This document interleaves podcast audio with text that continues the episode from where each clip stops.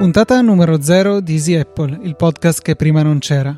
Questa puntata è sponsorizzata da Ministero della Salute, Trenitalia, Società Autostrade, ANAS, AESCAT e Politecnico di Milano. Io sono Luca. E io sono Federico. Cercheremo di tenervi compagnia una volta alla settimana per circa un quarto d'ora in questo podcast dove parleremo del mondo Apple di ogni genere, sia fisso che mobile. Il nostro progetto nasce ieri pomeriggio in una fredda giornata di dicembre. Ma, ma Luca, Luca, Luca, Luca, aspetta, aspetta. Stiamo sbagliando qualcosa, mi sa forse solo i più longevi ascoltatori di Easy Apple sanno che cosa stiamo dicendo. Questo è un flashback pazzesco. Ritorna al presente. Non è la puntata 0, è la puntata 4, eh, 540. Non, un, non l'abbiamo iniziato ieri il podcast, ma 11 anni fa. Esattamente 11 anni fa. Aspetta che ti faccio riascoltare. Puntata numero 0 di Easy Apple, il podcast che prima non c'era. Questa puntata è sponsorizzata da Ministero della Salute, Trenitalia, Società Autostrade, ANAS, AESCAT e Politecnico di Milano. Io sono Luca. E io sono Federico. Cercheremo di tenervi compagnia una volta alla settimana per circa un quarto d'ora in questo podcast dove parleremo del mondo Apple di ogni genere, sia fisso che mobile che salto nel passato. Cioè, eh. veramente la puntata che invitiamo tutti a non ascoltare, ne abbiamo rimesso un pezzo. Qual è la cosa che più di tutte ti, ti fa storcere il naso quando senti questa puntata, questo, questo, intro? Perché alla fine io non l'ascolto neanche tutta, la puntata mai ascolto tutta, però mi capita di premere play ogni tanto sulla zero. E qual è la cosa che più ti dice, ma ne è passata di acqua sotto i ponti? Premesso che eh, devo spiegare il contesto in cui dico questo. È un sacco di tempo che non l'ascolto, voi l'avete appena sentita, ma la metterò in post produzione e Fede mi ha buttato di questa idea trascrivendomi il testo. Premesso questo, la cosa che mi aveva colpito in passato quando avevo riascoltato quella prima storica puntata era la pesantezza del mio accento e la mia cadenza, che spero Verissimo, è una roba tremenda Luca, cioè il tuo accento veneto è proprio la società autostrade Mamma no, mia, quello, no. ecco, questo invece è il, è il tuo accento universale. No.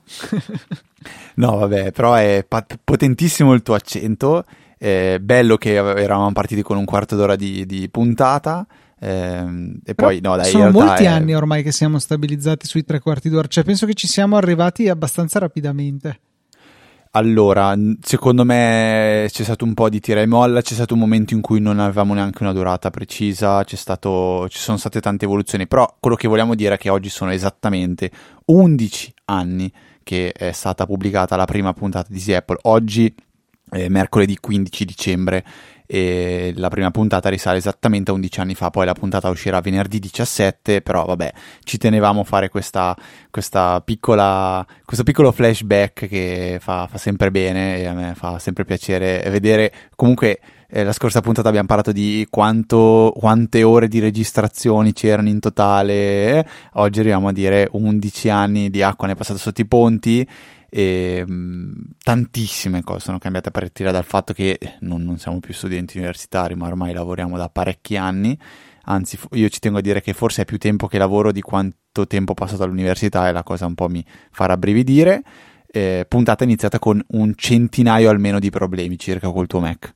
Sì, ho fatto ieri sera, così senza eh, pensarci, l'aggiornamento a Monterey, cos'è 12.1 che è uscito, si confermo e oggi, cioè questa mattina poi avevo riacceso il Mac, nessun problema. Eh, ho, ho, visto adesso appunto aprendo tutto l'armamentario di programmi che mi servono per registrare la puntata che Loopback e Audio Hijack si lamentavano che mancava qualche cosa che bisognava riavviare in recovery per abilitare la modalità meno sicura. Oddio il Mac esploderà. Lo faccio al riavvio poi non funzionavano mezze cose perché si era dimenticato di tutte le autorizzazioni che avevo dato eh, alle applicazioni che hanno l'accesso all'intero disco, per esempio, tra cui Arc per i backup, ma mille altre ce ne ho. E, e l'unica cosa che ha funzionato è stato connettermi in SSH al Mac eh, dall'iPhone usando la mitica applicazione prompt che metteremo nelle note della puntata e fare un bel sudo reboot e poi tutto ha ripreso ad andare come doveva. Però boh, ho avuto paura. Costa troppo prompt per, per me. Mm, non lo so, qu- quanto costa?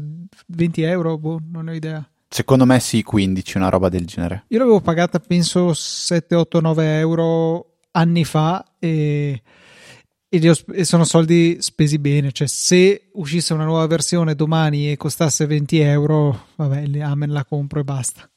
Eh, io uso eh, Termius, che è gratuita, per quel poco che devo fare, però già la versione gratis, cioè c'è anche il Pro se non sbaglio, ma già il gratis permette di usare la chiave, la chiave pubblica, chiave pubblica privata per, per l'autenticazione, uh, permette di salvare diversi, diversi accessi preimpostati, quindi con i vari IP, vari indirizzi, vari nomi, e poi ha tante belle shortcut, uh, slide, gesture per fare... Co- per me funziona benissimo, cioè faccio fatica a dire voglio di più, cosa mi dà di più un prompt. Non lo so, ehm, Termius l'avevo provata in passato, ma in maniera molto leggera. Una cosa carina che aveva era la possibilità di fare i tunnel, cioè praticamente attraverso la connessione SSH esporre sull'iPhone qualche cosa che mh, risiede sulla rete dove è il server SSH. Ad esempio, potrei eh, connettermi in SSH, che ne so, un Raspberry che ho a casa per il quale ho esposto SSH, avere lì, che ne so, un, un NAS, che, il quale non ho maniera di raggiungere da fuori casa, faccio eh, il, il, tunneling della porta 80 per esempio per HTTP del NAS eh, e lo espongo sulla porta che ne so 8080 del mio iPhone. Aprirò Safari faccio localhost 2.8080 e se, mentre sembra di navigare sull'iPhone, in realtà vado a navigare sul, eh, sul NAS che è remoto. Insomma, cose di questo genere le supportava Termius quando l'avevo provato e Prompt ad oggi continua a non supportarli. Però boh, c'è l'interfaccia di Prompt, mi piace molto, le, la barretta aggiuntiva sopra la tastiera è molto comoda. Insomma, non, non ho in realtà più rivalutato la situazione client SSH su iOS dopo che mi sono fossilizzato su Prompt ormai molti anni fa. Ok, io ho assolutamente da chiedere scusa e tu pure a tutti gli ascoltatori perché abbiamo ricevuto 150 milioni di follow up perché la scorsa puntata abbiamo sbagliato a chiamare cinturini degli Apple Watch e ciò che è giusto è giusto. Ci siamo tutti e due eh, convinti che lo sport, eh, lo sport loop fosse quello con i buchi, quindi quello di base, diciamo. Invece quello si chiama sport e basta, quindi quella specie di gomma coi buchi, no. Lo sport loop è quello tipo di nylon con la chiusura a laccio, eh, che tra l'altro ehm, molti ci hanno detto è, è, è, proprio quello bello, il più bello, il preferito. Io onestamente non l'ho mai avuto, ho guardato, visto che comunque si trovano anche a, a 25 euro, e quindi magari potrò pensare di provare questo cinturino. Quindi Luca, abbiamo chiesto scusa, eh, veramente abbiamo fatto una gaff tremenda, mi, mi, ha fatto molto piacere che sono arrivati così tanti feedback, vuol dire che di solito raramente sbagliamo, altrimenti ci, tutti ci martellereste, no? Io preferisco interpretarla diversamente e credo che eh, l'errore, perlomeno da me compiuto, sia perfettamente in linea con la mia dichiarazione della settimana scorsa. Ho un altro cinturino perché me l'hanno regalato, ma non mi ero mai posto il problema. Procediamo spediti verso la lunga scaletta di questa puntata con una domanda che arriva da Alessandro che riguarda le, i backup. Il backup argomento che è veramente delicatissimo e secondo me, e lo dico da, da eh, in prima persona, il backup finché uno non capisce cos'è il backup eh, non, eh, non, gli dà la giusta importanza o comunque, o comunque lo interpreta come una cosa diversa, cioè la ridondanza, secondo me. Cioè ho un file in più posti punto. Non ho un file in più versioni. Vabbè, questa leggera differenza. Comunque, dice Alessandro che per merito nostro ha scoperto il magico mondo dei NAS e da sempre allora gli risuona in testa la voce di Luca che dice hai fatto il backup? Anzi, faccela tu Luca, scusami. Ecco, questa che, è la che voleva essere ti... un po' e se poi te ne penti. E se poi te ne penti? Esatto. E eh, ci sarebbe poi, cioè hai fatto il backup? No. E se poi te ne penti? Vabbè, Dice all'interno del suo NAS, Alessandro che ha fatto contro un NAS, confluiscono i backup di ogni suo PC. Mancano però i backup delle foto dei vari iPhone. Dice inizialmente pensavo a Nextcloud, ma ho notato che spesso dà problemi con il sistema di TrueNAS. Addirittura a volte tocca riavviare il servizio. Conoscete un sistema per fare un backup delle foto del mio iPhone o del mio account Google Foto sul mio NAS? Io penso che Luca voglia rispondere prima di me. Allora, eh, la situazione è un po' complessa effettivamente per il backup delle foto, perché per me, diciamo, passa tutto dal Mac, o meglio, passa dalla libreria foto di iCloud, la quale risiede poi fisicamente anche sul Mac, e da lì entra nel tutto il magico mondo dei miei backup che per quanto riguarda le foto eh, riguarda, principalmente c'è sul Mac, sull'SSD su cui faccio Time Machine, eh, su eh, due posizioni remote diverse eh, le, sulle quali backup tramite ARC e su questo poi parlerò dopo riguardo all'applicazione in questione. Per bypassare la libreria foto di iCloud, appunto Alessandro cita Nextcloud che ha avuto qualche problema con TrueNAS e in effetti qui non ho una vera buona uh, soluzione perché eh, diciamo iOS in generale è abbastanza eh, limitante per quanto riguarda la gestione dei backup delle foto. Eh, ne abbiamo già parlato in passato, anche Fede se non erro tu con Google Photos ogni tanto dovevi dargli una svegliatina. Eh, insomma, l'unico servizio veramente ineccepibile da questo punto di vista, guarda caso, è quello di Apple con la libreria foto di iCloud. Eh, dover fare tutto dal telefono, insomma, non non mi sembra il top per delle limitazioni del sistema, cioè è colpa di Apple, non è colpa nostra che, che, vogliamo farlo. Non so se tu conosci qualche altra applicazione che può essere utile. Io ne avevo vista una che adesso francamente non ricordo il nome, che consentiva di fare il backup di tutte le foto di tutto il rullino eh, su server eh, remoti tipo con storage S3 eccetera eccetera. Eh, però non l'ho mai provata approfonditamente perché eh, bene o male le mie necessità sono più che coperte dai cloud. Io sono ben felice con eh, Synology Photos Backup, quel che è, cioè la, l'applicazione della Synology fa i backup di tutta la libreria del, dell'iPhone, salva i file dentro il Synology e quindi ho sostanzialmente un backup delle, delle foto sempre lì e sempre accessibile anche al di fuori della, della rete di casa mia e questo è già un primo backup. E poi io, come sempre dico, tengo attivo sia Google Photos sia Amazon Photos e quelli per me sono dei backup. Google Photos funziona oggi molto molto bene, quindi fai backup di tutto e non devo mai svegliarlo, lo sveglio solo se ho veramente necessità di farlo e lo uso principalmente anche per trasferire, come ho già detto più di una volta, le foto dal, dal, dal telefono al PC aziendale quando magari ho proprio necessità di fare una foto, inviarla via mail o fare qualche, qualche cosa, la, apro, apro l'applicazione di Google Photos, aspetto che si carichi la foto e le tengo lì. E soprattutto tengo pulite le foto dal rullino dell'iPhone eh, da tutte le foto che faccio per l'azienda le tengo in Google Photos e so che diciamo lì le ritrovo un pochettino tutte, mentre la libreria dei cloud la, la pulisco molto più volentieri. Eh, se non sbaglio, non vorrei dire una stupidata, ma c'è modo di collegando l'iPhone al computer, mm-hmm. avendo installata l'applicazione di Google Drive, c'è modo di dirgli all'iPhone fai il backup delle foto di questo iPhone tramite Google Drive a quel punto lì le foto finiscono fisicamente anche nel drive e eh, è possibile integrare, per esempio col Synology, è possibile integrare Google Drive e dire fai un backup di Google Drive. Quindi una ridondanza o, eh, in più. Cioè prendi, io, io lo, lo, faccio, lo posso fare per esempio a, col Synology, digli, boh, questa cartella qua dove ho un file di configurazione di qualcosa, eh, fai il backup. Backuppalo con una, una, una, un piano di recovery che ti dico io eh, fallo ogni tot minuti, tot ore, tot giorni e tieni le ultime 5 copie, 7 settimanali, 11 dell'anno, cioè quella roba lì. In effetti mi fai venire in mente un altro sistema, eh, per carità credo che non sia robusto come eh, iCloud, ma eh, sfruttando anche i piani gratuiti di eh, Google Drive, di ehm, Dropbox, è possibile eh, fare arrivare le, le, foto sul computer, questo è un, un po' lo scopo quindi le fai caricare, poi eh, Hazel sul Mac monitora quella cartella e sposta le foto altrove in modo da liberare lo spazio in cloud e far sì che poi possano essere backuppate con tutti i metodi che più amiamo, ad esempio Arc, di cui dopo voglio par- riparlare. E può essere un'idea anche questa. Voglio anche segnalarvi un video di Jeff Girling che è a tema backup che è uscito se non erro la settimana scorsa che parla un po' della sua strategia e secondo me sono degli spunti interessanti e peraltro in larga parte sovrapponibili a quello che io stesso faccio insomma.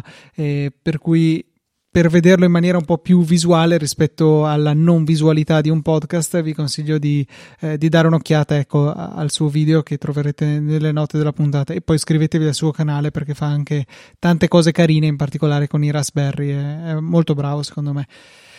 E, ehm, Altra cosa, volevo riportare una ennesima eh, esperienza positiva con, il, eh, con Arc che è l'applicazione per il backup del Mac che prediligo per tutti i backup diciamo in cloud anche se poi magari il cloud è il proprio NAS o magari un proprio server eh, che, che esponga dello storage. Arc supporta un sacco di, eh, di protocolli diversi, dal semplice mettere il, il file, i file di backup in una cartella o in una condivisione di rete a 100.000 eh, servizi diversi, Dropbox, Backblaze, Amazon, Google Drive, S3, Wasabi, SFTP, SharePoint, OneDrive, c'è veramente di tutto.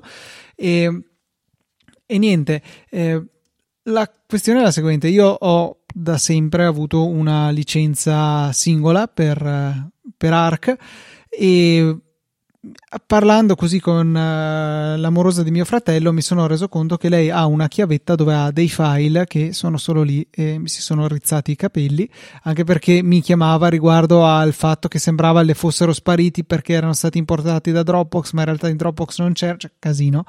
E quindi ho preso veramente paura. E quindi ho deciso che in aggiunta al regalo che avevo già preso per lei eh, avrei regalato sia a lei che a mio fratello il dono del backup. Gli ho anche fatto una letterina di accompagnamento piuttosto buffa.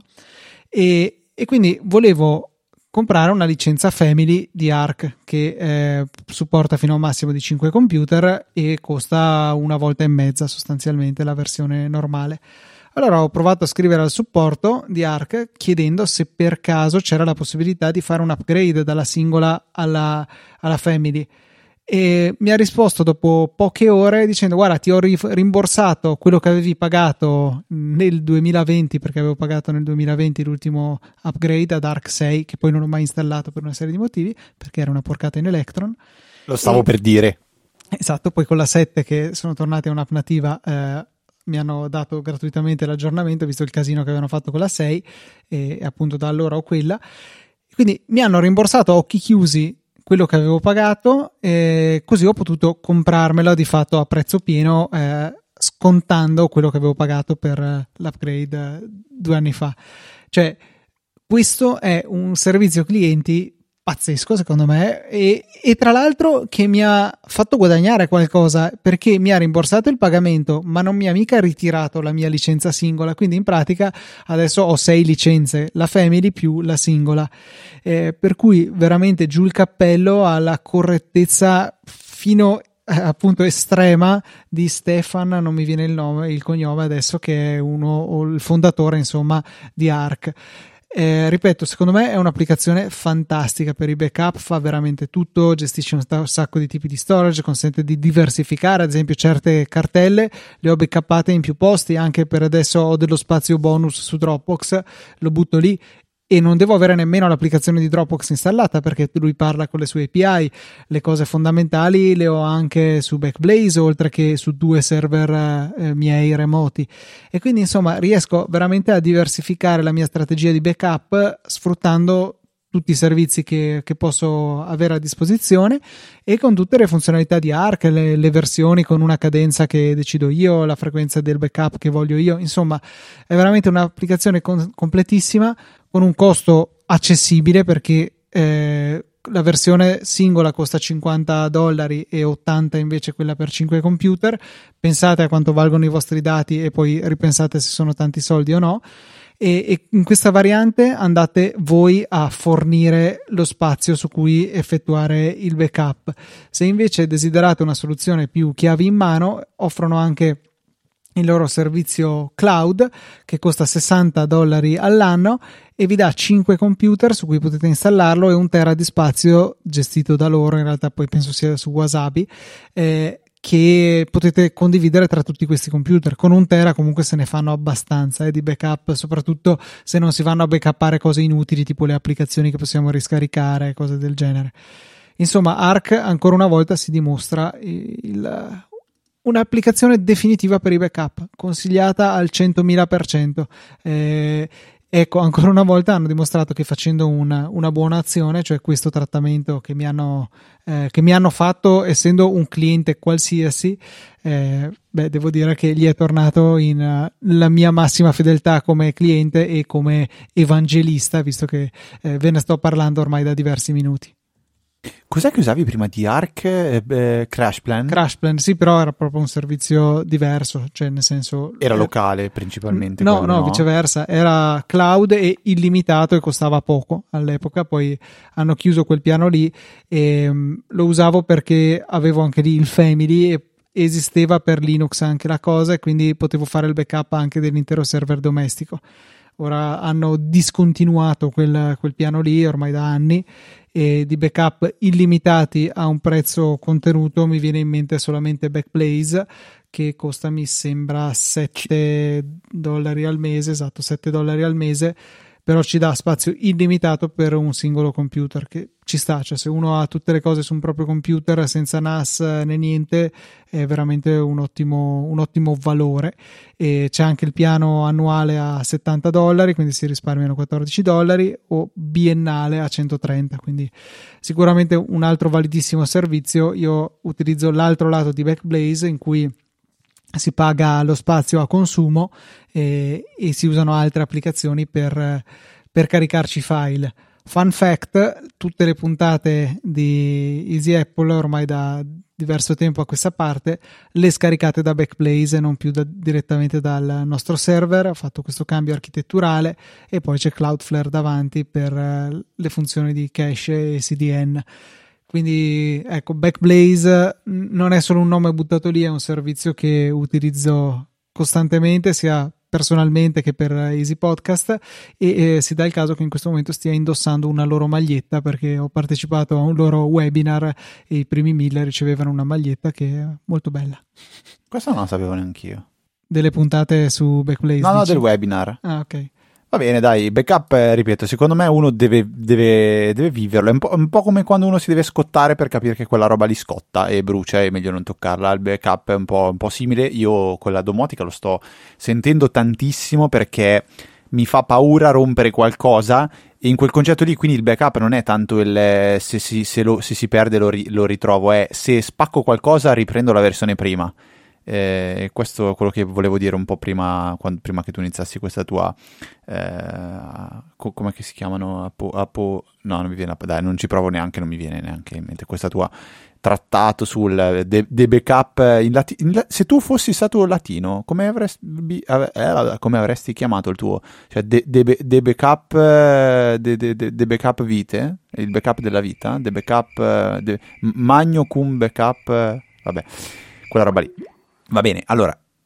Aggiungo solo una cosa riguardo al backup che sì. mi è servito proprio per quello che dicevi tu, cominciando a registrare la puntata. Avevo inavvertitamente sovrascritto la settimana scorsa il mio eh, progetto Ableton, diciamo, principale dove c'è tutto il, il modello e, e, grazie al, eh, appunto al, a Time Machine ho recuperato subito il file. Avevo l'imbarazzo della scelta, quel file era in Time Machine, era in Arc in due posti diversi, no problem insomma. Ok. No, no, è interessante. Il, il, il problema, sai qual è? Fare il backup del backup. Cioè, o meglio, no fare il backup di dove metti il backup, cioè io nel NAS, nella NAS ho dentro i backup di, di, del PC, di, delle foto e tutto, ma se qualcosa della NAS si rompe, il backup non posso farlo sulla NAS, quindi ho bisogno di un secondo appoggio sostanzialmente. Ti serve Time esempio. Machine anche, un Time Machine locale?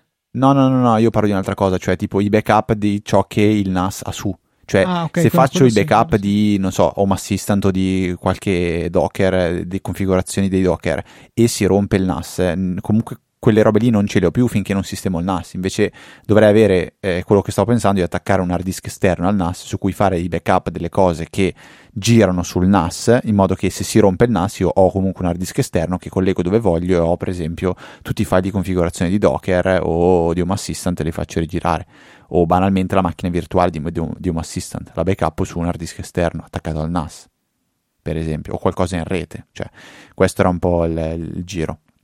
Ma vabbè, sono magari esigenze che non tutti, non tutti sentono, non, non tutti hanno, secondo me non tutti sentono, però siete sempre allerta e sapete che nel caso su Easy Apple se ne parla sempre spesso, facciamo buona politica, ecco c'è invece un prodotto di cui sono settimane eh, che vi vorrei parlare perché è un prodotto a cui io sono molto, molto affezionato.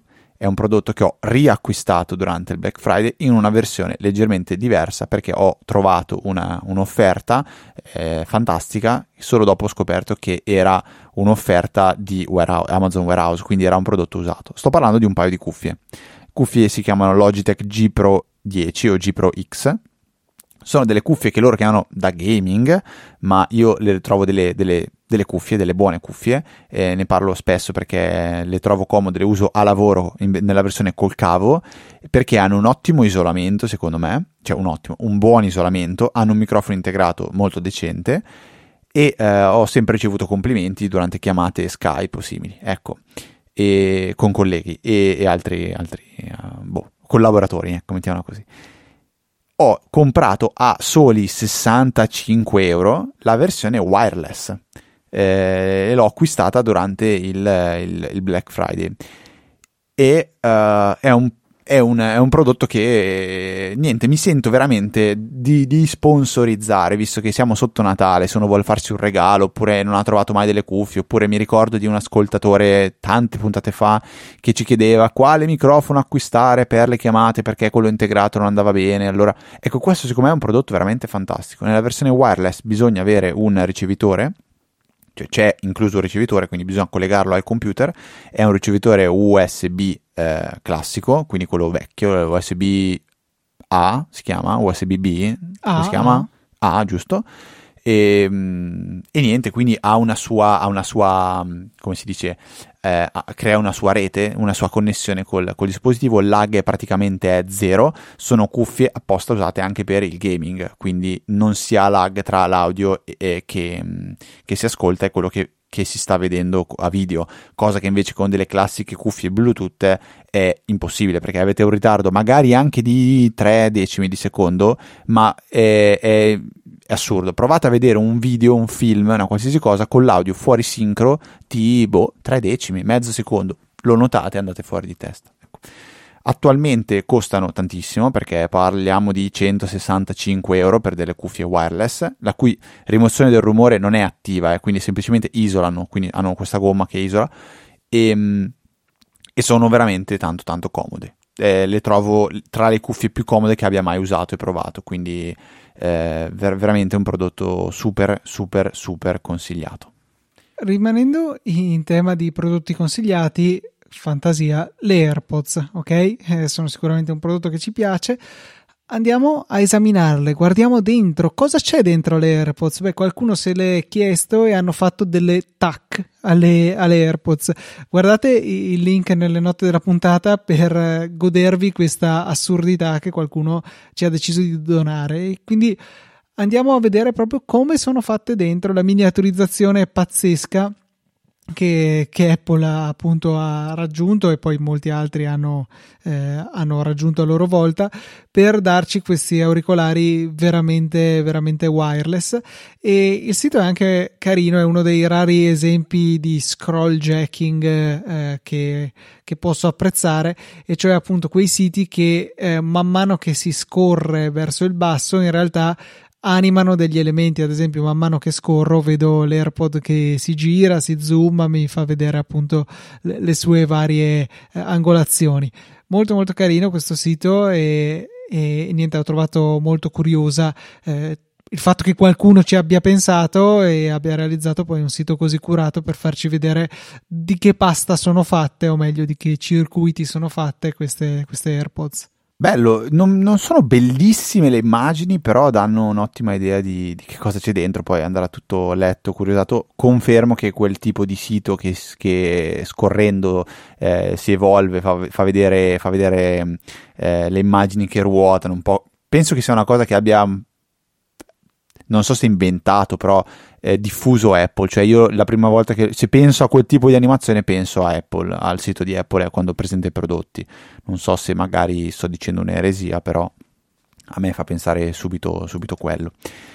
Cambio completamente argomento, per poi, tanto poi torneremo sull'audio, però voglio consigliarvi un piccolo progetto che eh, mi è stato segnalato a mia volta da Christian. Christian, se vi ricordate, è stato ospite quando abbiamo parlato di, di, di domotica. È un prodotto che eh, trovo molto comode, comodo per la propria casa, eh, o meglio, la, la, la, l'utilizzo di internet all'interno della propria casa. Il progetto si chiama Heimdall. Non so se sembra tipo non, norvegese, Heimdall si chiama. E cos'è? È un eh, sostanzialmente crea all'interno del proprio, della propria rete una pagina che eh, avrà il nome di un indirizzo IP che è dove è, è, la macchina su cui è installato questo dispositivo, quindi basta avere un piccolo Raspberry. Ecco, avete un Raspberry, non sapete cosa fare, accendetelo, mettetelo in rete e installateci sopra Heimdall. Eh, però arriviamo al dunque. Cosa fa Heimdall? Crea una home page su cui voi potete andare a creare dei, eh, dei link che puntano a diverse applicazioni o siti web o altre cose che volendo possono essere all'interno della vostra rete. Per esempio, non vi ricordate mai qual è l'indirizzo del vostro serverino Plex allora andate a, o meglio, non ve lo ricordate voi, ma magari non se lo ricorda il vostro fidanzato, eh, vostra mamma, oppure non si ricorda il sito dove va a eh, guardare i testi delle canzoni. Voi in Heimdall andate ad aggiungere questi, eh, questi, queste scorciatoie e mettete la pagina di Heimdall, che è usata dal vostro ras- piccolo Raspberry, come home page del browser di vostro papà, di vostro fratello, di vostra mamma. Così loro quando accedono a quella pagina hanno direttamente tutte le scorciatoie di quello che gli serve. E il bello è che essendo centralizzato, se voi volete aggiungere un link lo potete fare, se volete cambiarlo lo potete fare. Se è possibile anche, eh, io questa non l'ho, non l'ho, esplorata a fondo questa cosa, ma sembra sia possibile eh, definire anche diverse home page a seconda degli utenti, quindi abilitarli a vedere e non vedere determinate cose. Io lo, lo, lo cercavo proprio perché eh, spesso mi dimentico dove so, eh, quali sono gli indirizzi, più che gli indirizzi, magari anche proprio l'indirizzo con le porte di dove sono determinati applicativi che girano all'interno della, della rete di casa. E è vero, uno se usa soltanto Safari eh, li mette lì, però poi magari usi altri browser, poi magari ti capita di usarlo con un altro computer ho la memoria breve, però probabilmente a furia di usarlo imparerei tutta memoria, però Heimdall lo trovo veramente un progettino comodo. comodo. Sono curioso di sapere cosa ne pensa Luca, anche se temo di sapere che è una...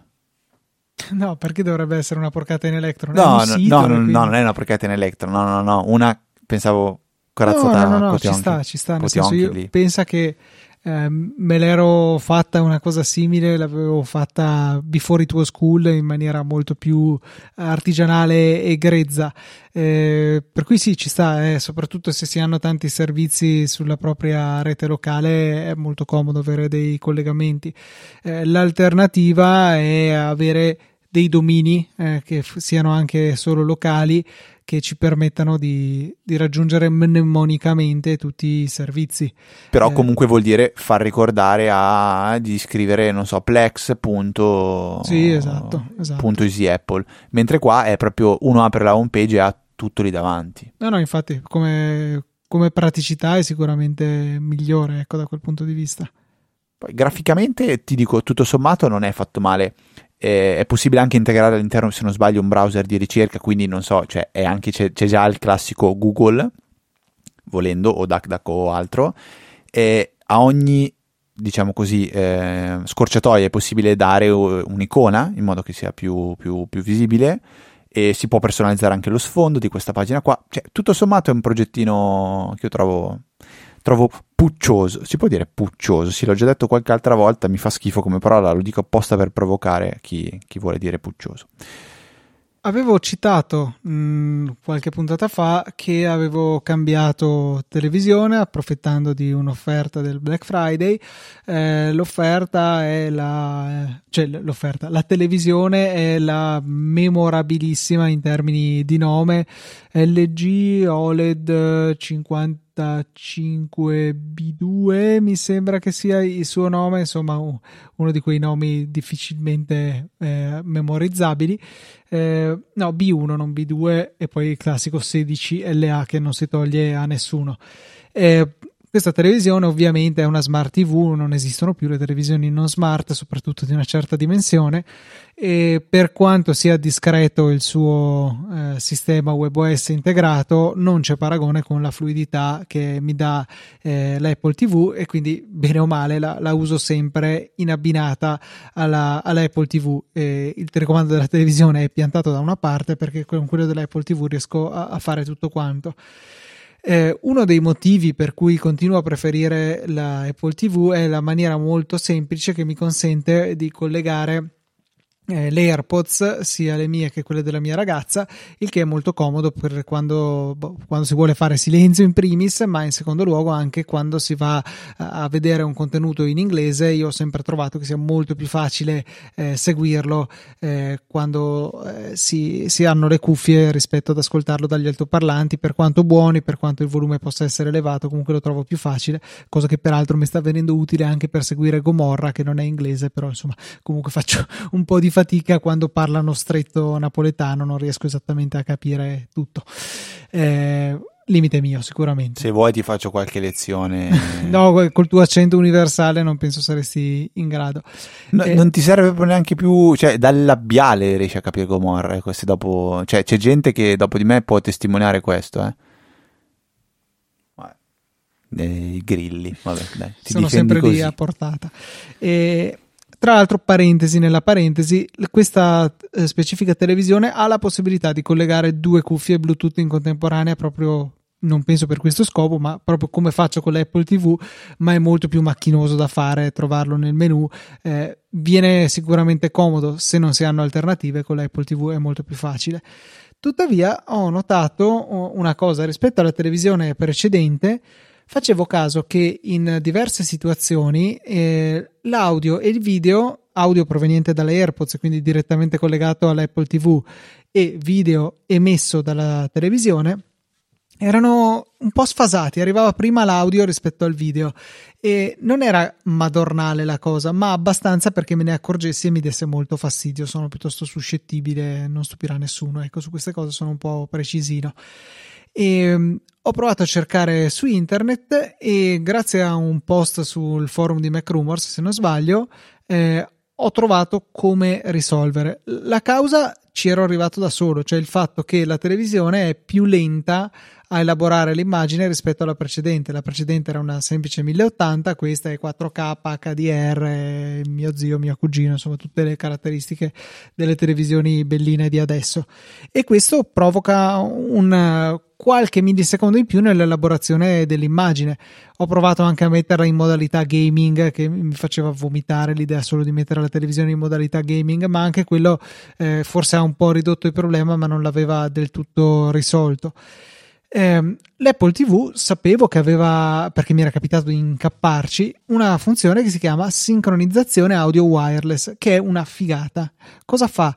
Se tu la attivi è nelle impostazioni, ti dice bene avvicinati con l'iPhone, quando vai abbastanza vicino l'iPhone eh, fa comparire un pop-up simile a quello delle AirPods e ti dice ok clicca qui per continuare, clicchi lì e la televisione emette dei beep strani, dei, dei suoni, delle musichette che l'iPhone va a catturare e ehm, le, le sfrutta per riuscire a capire quanto tempo passa dall'emissione dal punto di vista dell'Apple TV all'effettiva emissione da parte della televisione. Chiaramente quando si usano gli altoparlanti della televisione non ci sono ritardi rispetto all'immagine perché la televisione elabora tutto nello stesso momento. Il problema emergeva quando appunto il video veniva da una parte e l'audio da un'altra.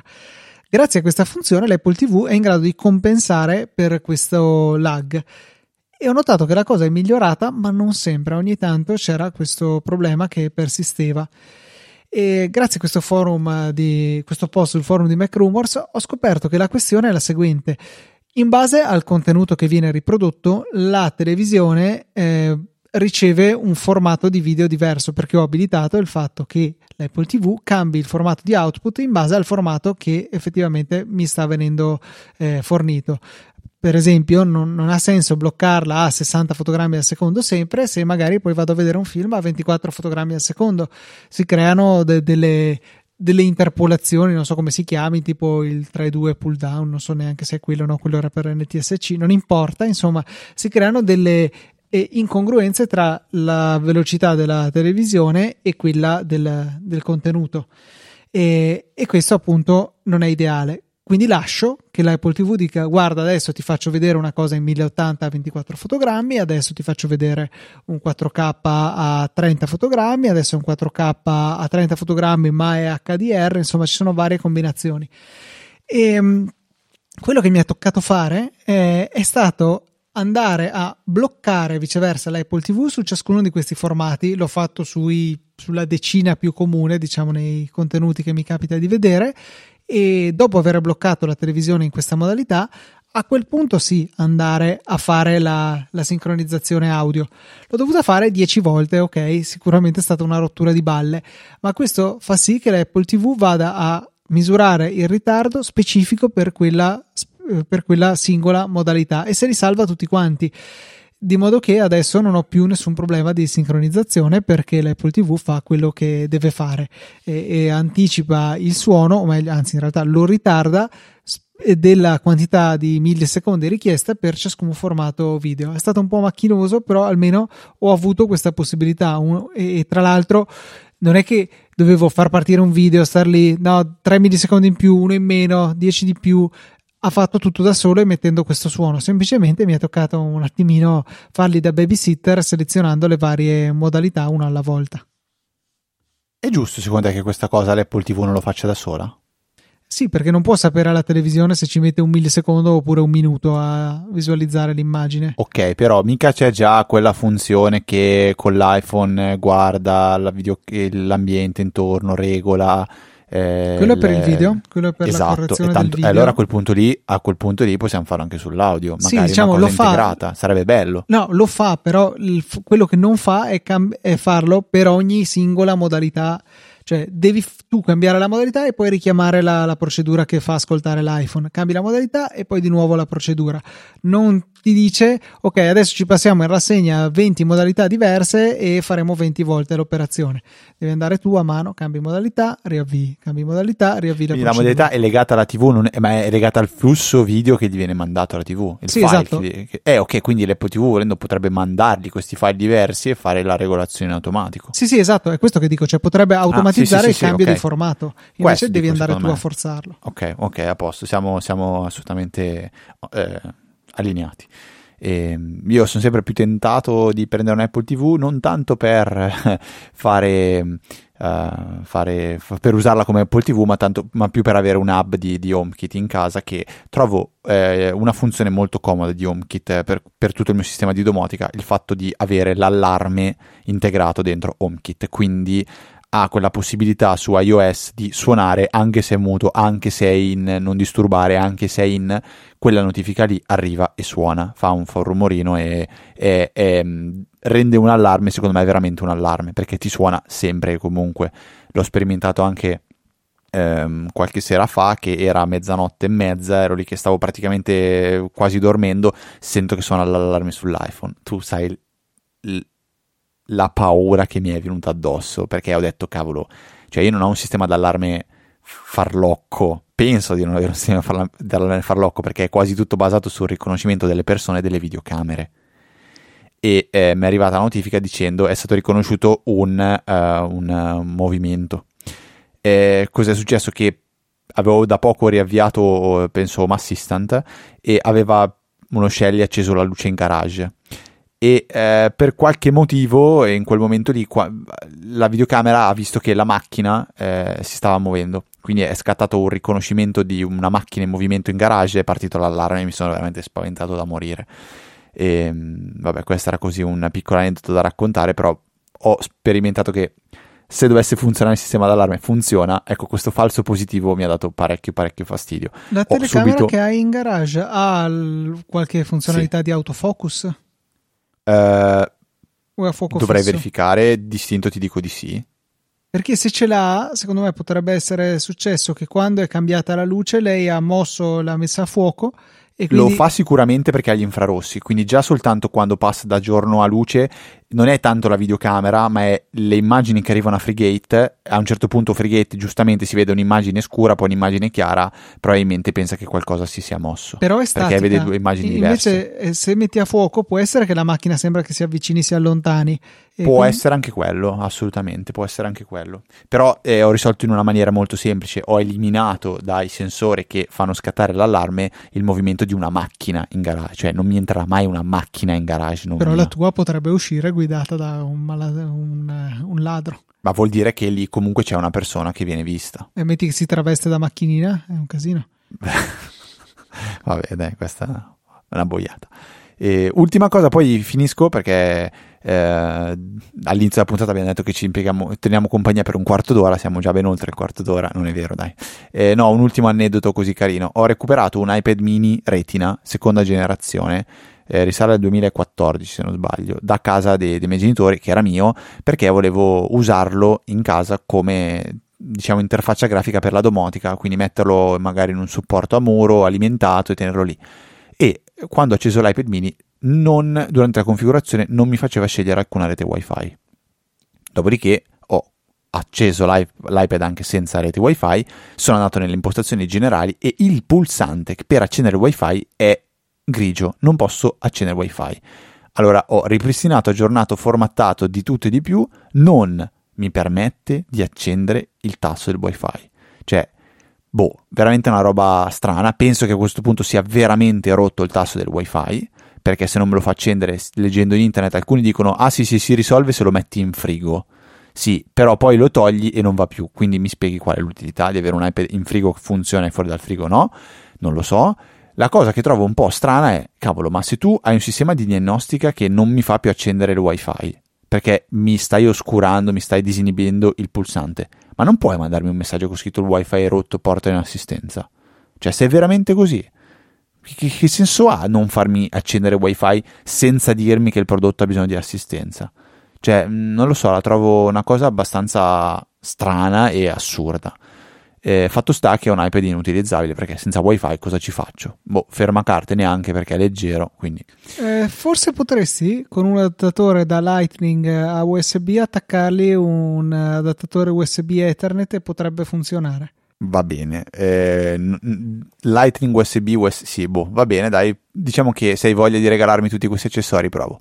Io non ho assolutamente voglia di, di, di mettermi a fare sta roba qua, anche perché poi vuol dire avere un, un roba del genere attaccato all'Ethernet, un iPad. Cioè, ti ricordo come l'ha presentato uh, uh, Steve Jobs sul divano. Beh, sul eh, divano hai delle, una prolunga. Sì, va bene, dai, dai. Senti Luca, di cose molto più sensate e molto più serie, cioè eh, ringrazia tutti quelli che per questi 11 anni ci hanno dato supporto tramite le loro donazioni. Eh, penso che non ringrazierò tutti quelli che negli ultimi anni ci hanno donato qualcosa. Bensì... Potresti fare come Peter. Peter Griffin. Sai la puntata in cui Peter dice che è in grado di dire tutti e 51 stati degli Stati Uniti d'America in un quarto di secondo? e gli dicono provaci, lui fa... non, non, lo sapevo. Allora, non ce l'hai in mente, no, vabbè, la metto nelle note della puntata. Grazie a Blu per le loro donazioni a, a Apple e in particolare i più recenti di questi Blu sono Enrico Carangi, Simone Azzinelli, Simone Pignatti, Nicola Gabriele D, Davide Tinti e Luca B. Grazie mille per il vostro supporto. Sezione Easypod- eh, supportaci di easypodcast.it trovate tutti i vari eh, sistemi, i vari servizi che vi consentono di farci una donazione singola o ricorrente. Trovate Satispay, trovate Apple Pay, la carta di credito, PayPal, ci sono veramente tanti modi, e però quello che non cambia è la nostra gratitudine estrema qualora decidiate di donarci qualche eurino dei vostri faticosamente guadagnati soldini per dirci grazie che vi piacciono le, le nostre puntate e quello che ogni settimana vi facciamo ascoltare. E se avete piacere potete anche lasciare una recensione a questa puntata. Purtroppo non ne abbiamo neanche una e avevamo un trend positivo fantastico di tantissime recensioni arrivate eh, e che ogni puntata potevamo leggere. Quindi mi raccomando, prendete un minuto per favore, lasciate una recensione tramite Apple Podcast. Noi in cambio, eh, per ringraziarvi di questo gesto spontaneissimo, tra l'altro, la, le, la leggeremo in, in, puta, in, puntata citandovi e dove voi potrete anche salutare eventualmente la mamma o la nonna, come qualcuno ha fatto. Se volete invece contattarci tramite indirizzo mail, è il, il canale migliore, è scrivete a info-easyapple.org, risponderemo in puntata o in privato nel caso in cui l'argomento non sia, diciamo così, di, eh, utile, eh, non sia utile divulgarlo anche per altre persone. Potete entrare a far parte nella G-Chat, l'indirizzo per trovare facilmente questa fantastica EasyChat è chat.easyapple.org, super semplice da ricordare e infine potete seguire anche me e Luca sui nostri account Twitter personali e interagire con noi anche per quello che non riguarda eh, Easy Apple. Siamo F Trava e Luca TNT. Eh, direi che per questa 540esima puntata in corrispondenza del undici, come si dice? Il, il decimo, il undicesimo de, de, de, de No, una decade e una... Un, non esiste, giusto? Una ettade? Non penso sia una ettade. Decade, 10 anni e di più, 11, non lo so. Luca, mi sto... Aiutami, non, non vedi che sono in crisi? Direi che è tutto. Un saluto da Federico. Un saluto da Luca. E noi ci sentiamo la settimana prossima con una nuova... venerdì, ore 17, mi raccomando, con una nuova puntata di Easy Apple.